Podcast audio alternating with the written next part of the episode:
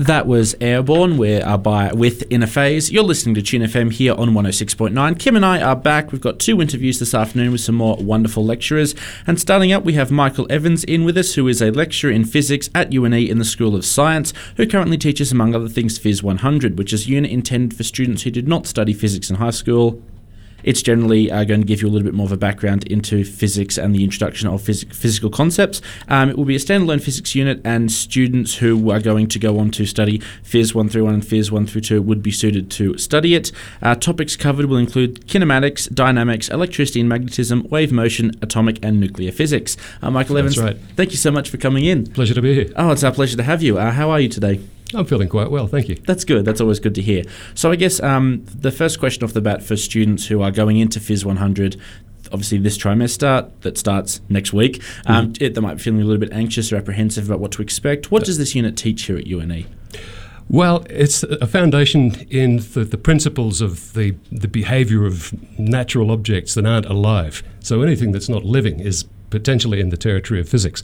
Things behave according to physical laws, physical effects like gravity, electromagnetism, their own momentum, their own mass. Uh, these are things that you're completely familiar with from growing up and playing with tennis balls and basketballs and swimming. Uh, the experiences of life are enough to almost teach you the main questions in physics. So when you come to university, we start to give you some of the answers that you've probably already asked about the way the world works. And so long as it's technically dead, then it's in the physics classroom potentially. I enjoy that you said technically dead as opposed to just genuinely dead. Well, Erwin Schrödinger, one of the greatest physicists Ah, uh, see. of the 20th century at least, did an extensive study into the nature of life from a physical perspective, and he couldn't answer his own question, what is life? Okay. So we draw a, a careful, fuzzy line around the things that are in our subject and things that aren't. If you're interested in things that are alive, do biology and botany. Yes. Erwin Schrödinger, of course, the famous physicist that may or may not have gone on a theoretically cat killing rampage. So, um, the first question, obviously, for uh, I guess that students may have, um, again, for you who are going, uh, for them who are going into this unit, what is one thing they can do in this unit to get a better grade? Uh, pay attention, turn up, read the question carefully. Um, have done some of the work beforehand. You know, you, you really do need to know what the principles are before you can start to apply them. Um, it's it's like in anything that you need to succeed in in life. You have to practice, you have to be there, you have to want to. Uh, you've got to have a, a reason. So think, you know, what do you want to do with your career, and in, in what sense does it entail understanding electrons or electricity or electronics or electromagnetism or the things that stem from that into other branches of technology or life. And you know, if you go into the health sciences, for instance, if you're into uh, behavioral psychology, if you're going into nursing, uh, these things all have certain amounts of physics in them. Uh, to different degrees. Usually, the more the more technical the career you aspire to, the more physical content there will be in it. But it's also a, a subject that answers, as I said, all of the questions you've had about the things that happened to you when you're growing up. Um, at least to the level of Phys 100, we, I think everyone should take some physics subjects just to understand that. So, what um, I guess for students who will be using this as a stepping stone into one of the units we spoke about, the Phys 300 level units, how much of what they learn in this unit will be used in units going forward, in those 300 level units or any other units otherwise? Well, actually, going from Phys 100 to Phys 131, for the first uh, month at least, it feels like you're going over the same material again, but you'll see straight away that it's at a, a more detailed level. We go from just two dimensions, or you know, even one dimension, uh, or two dimensions, to at least three dimensions, and we start talking about the fourth dimension of time as well. Wow. Uh, the the whole question of what Einstein did in the 20th century, the incredible revolution of the 20th century, um, has to work in at least four dimensions, and depending on the, the, branch of advanced physics that you're in, it could be up to 11 dimensions. So it, it basically goes from the uh, from Phys 100, which is relatively simple mathematically and simple in terms of the spaces that we explore, we go to the, the large, full volume of the universe that we in- inhabit and its persistence in time, and the appearance that it has of having um, multi-dimensional effects and even multiversal, where there may be more than just one universe, and it can actually be seen, measured, uh, not not accessed, but there are effects of a, a multi-dimensional universe that are important. So we talk about those things as well. Having said that, though, we don't make the assessment for those advanced Phys 131 and 132 subjects depend on you know, understanding space time and special or general relativity. We just look at them and talk about them in conjunction with the things that we're doing in ordinary Newtonian mechanics, understanding how um, a, a, train works, for instance, what its energy is, what kind of momentum it develops, what kind of inertia it has, if, it, if there's a collision, what kind of damage can be done. These are effects that actually start to trigger questions about relativity for things that are moving at very high velocities. Why is it that their time frame slows down? Why is it that uh, a fast moving train is actually slightly shorter? Uh, it does not that it looks shorter or seems shorter or that it's been compressed in some way. It just physically exists in a, a shorter space frame and a longer time frame. And these are interesting questions that are inevitably, inevitably triggered by things like train collisions. Absolutely. Um, you mentioned earlier the idea of you know multi universes. Are you a hmm. subscriber of the many worlds theory? Well, you've got to be careful with that. There is the, a, a multiversal cosmology where you can have many different universes that don't coexist uh, because they don't intersect. Uh, but within any of those universes, there can be many worlds that are separating from each other at any instant because of the consequences of a quantum decision or a quantum event. Um, if you toss a coin, it comes down tails in one of these many worlds universes and heads in another of these many worlds universes.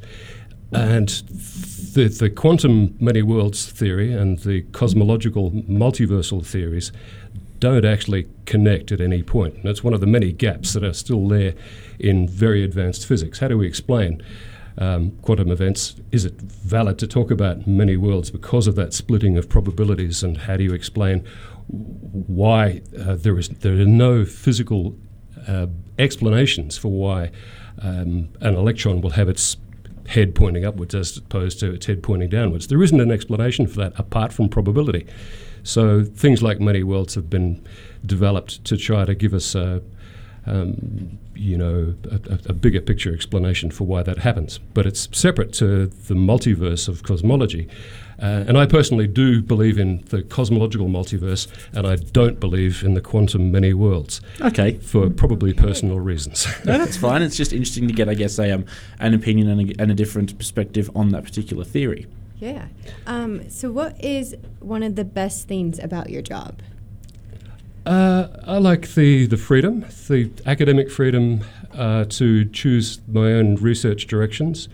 Um, I come from environmental engineering originally, um, but there is no engineering at the university anymore. Sadly but not. over the last yeah. 10 years, I've developed into physics. I've been teaching in physics, first as a demonstrator, uh, where my main research became um, fluid instruments. So I developed um, a, a, type of a barometer that doesn't depend upon mercury. Uh, I use oil instead and then try to calibrate that instrument. I developed a type of a piston thermometer which can respond to temperature changes in a way that will adjust the volume of this, this barometer. Um, and I was quite enjoying this. The, as I said, the, the, sense of freedom is great, but I realized at the end of it, once I'd got this barometer developed, that nobody wanted it. There was no call for it. You know, oh. barometric instruments these days, uh, microelectronic circuits using transducers and so on. I realized that what I'd been doing really was just exploring my own territory in fluid mechanics, and no one could stop me from doing that. no, we were all happy that I was doing it, and there's that barometer as, as proof. But then from there, I went to something a bit more practical. Uh, I met a developer and inventor, very clever man, Con Ashak, who had come up with a design for a roof mounted solar thermal heater. He just didn't know how to parameterize it to, to get the, the, the turbulence of the system working so that it would absorb heat as well as it possibly could. Um, he made my job the business of figuring out that optimization and the best way that we could build units that were of the right size to mount commercially on houses and so on. And that was great too. For about five years, we worked on this project, and he spent all of his money, and I spent all of my time. At the end of it, we realized that these things are so heavy in comparison to a conventional solar uh, photo- photovoltaic unit, uh, and also so unconventional. Nobody had ever heard of them that uh, they didn't, didn't sell. And again, nobody wanted it, nobody needed it. There it was, and it was great. Yeah. But uh, what do you do? Same thing. I felt, look, I've learned so much from this. Uh, you know, I've learned at least at least fifty percent of the territory of thermodynamics, which is the, one of the most important subjects in physics.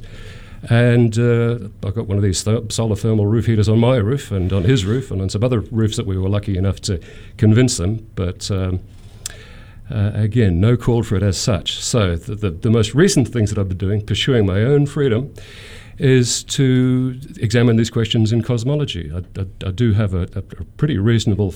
Everyone's got a, a theory about what dark matter is and what dark energy is. Are these theories any good? Can they connect to the empirical data? Can you make any kind of proof, either theoretical or in the laboratory? I, I think I can with what I've come up with. And nobody would have expected me to do this given where I started in my career as an environmental engineer. Here I am now, a foundation physics philosopher almost, um, trying to answer this big question what is dark matter? What is dark energy? I, I could give it to you in three words, but I'm not going to because I haven't published it yet. Is that something that we can hopefully expect to see published in the near distant future? Definitely, yeah, it'll turn into at least five papers, I Oh, think. goodness. Wow. Okay, Yeah. awesome. Okay. Yeah. So I guess um, not to bring down the mood slightly, but on the flip side of that question, what do you think the worst thing about your job is? the you can tell it's the uh, the helplessness, the, the uselessness. The I haven't achieved a damn thing. I've got to tell you, my career has been just a, a total waste of time. but I've had a really good time with it. I've learned a lot. I've done a lot of things that I find uh, uh, unique and new. Uh, it's, it's only if the, the barometers weren't such a 19th century thing that would have been really groundbreaking. Yes, we really course. wanted to get mercury out of our classroom. So no mercury instruments. They said, give us a, a new type of barometer, and uh, it didn't take that long, and it was a lot of fun. But it didn't do anything. So the sense of learned helplessness is something that you've got to get used to as an academic. I've found. You know, you write a PhD, and only six people read it. So there's not, not a big audience out there. Oh, that's um, certainly one of the more uh, upfront and honest answers we've had to one's uh, own academic achievements. Um, I guess. well, there's lots of academics out there who do have great success, but um, you know, I see them from a distance and think, "Wow, they're like the uh, the big cats of the jungle." Yes, I'm not one of them. Um, so, what is one thing you wish you knew before starting out at university? Any tips that you can give to the first years? Uh, I can't remember anything, anything that I didn't know. Okay, no, no, I fine. can't remember anything that I didn't know. What sort of question is that? Okay, no, that's understandable. Um, so, I guess with the benefit of hindsight, is there something now that you can look back on when from your own days as an undergrad and realize, you know, something that you weren't entirely the best at, like a skill that maybe you didn't quite have the best grasp of? Yeah, I, I don't have a particularly good memory. That's not unusual. Um, in physics, you don't need a good memory. You can more or less derive everything from scratch, or you know, force equals mass times acceleration. Everything flows from there, so you can sort of start there and work your way out. Or if it's something that you need to look up, um, th- there doesn't seem to be a big stigma against laboratory physicists and ivory tower academics doing that kind of thing. But if I was in the life sciences, certainly medicine, even botany or anything like that, if I had to remember all of the things that a botanist has got to be able to have at his fingertips uh, at any instant of the day without looking like an idiot because he's got to carry a truckload of books in the back of his ute, uh, you know, I couldn't possibly be a botanist. I couldn't remember all of those names. So that's.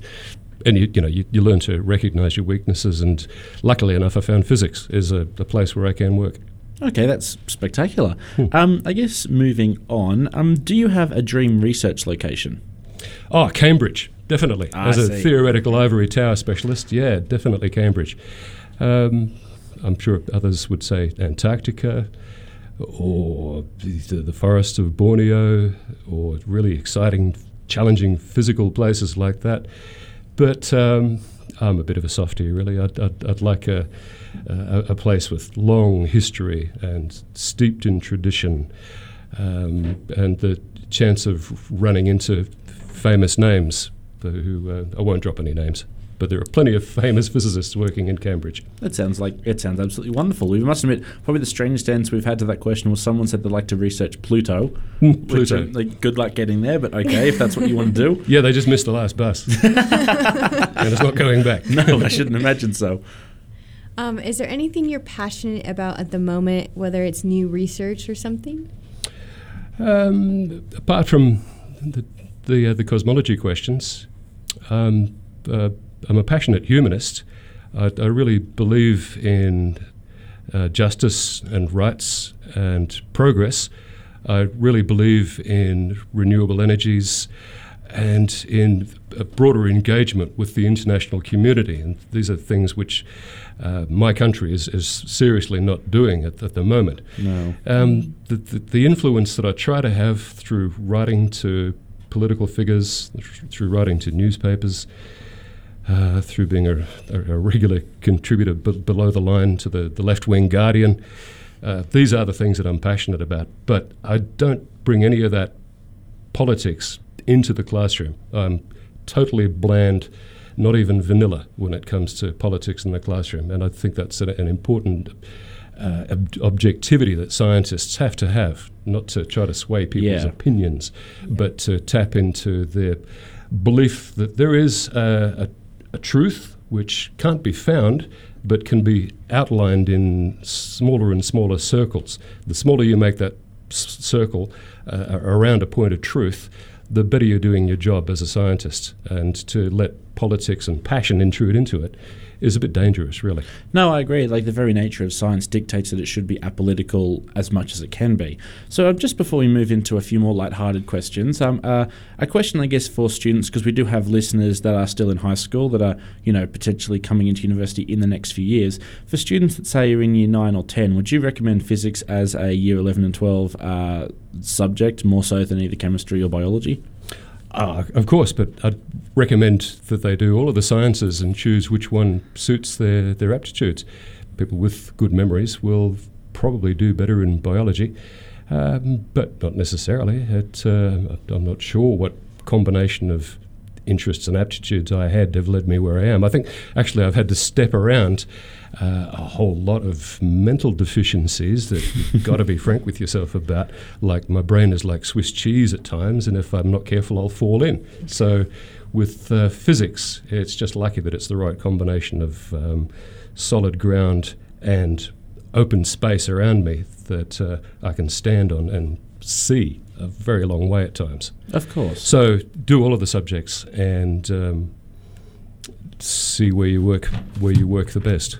There we go. That is your uh, that is your scientific uh, high school career advice from Michael Evans there. So I guess the last question before we move into some more quick fire lightning round is, Yep. what is something that everybody tends to think about what you teach that is completely wrong?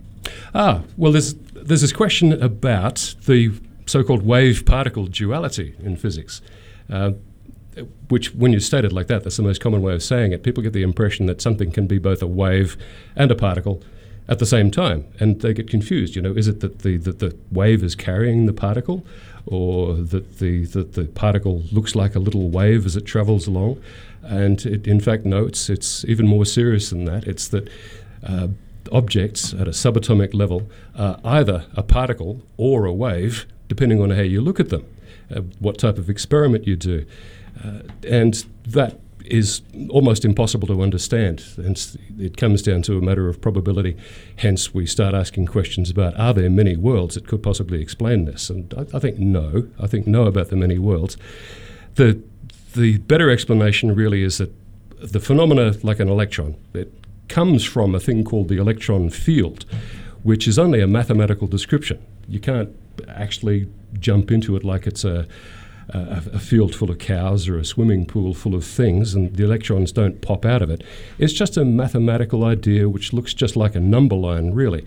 But when you analyze it uh, according to the rules of quantum mechanics, I mentioned Erwin Schrödinger already, hi- his ideas have been the main foundation for what we do with this idea of a field. We simply say that under certain circumstances, when we make measurements on that field, we'll see a particle. Other times, when we make a different kind of measurement on the field, we will see a wave. The description of the wave will tell us things about where we can expect to find the particle. The particle has got nothing to do with the wave, it's simply the end point of our measurement.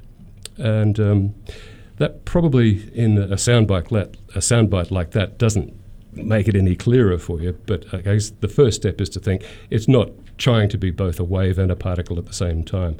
Don't be confused about that. That is the thing that people are the most confused confused about, I think.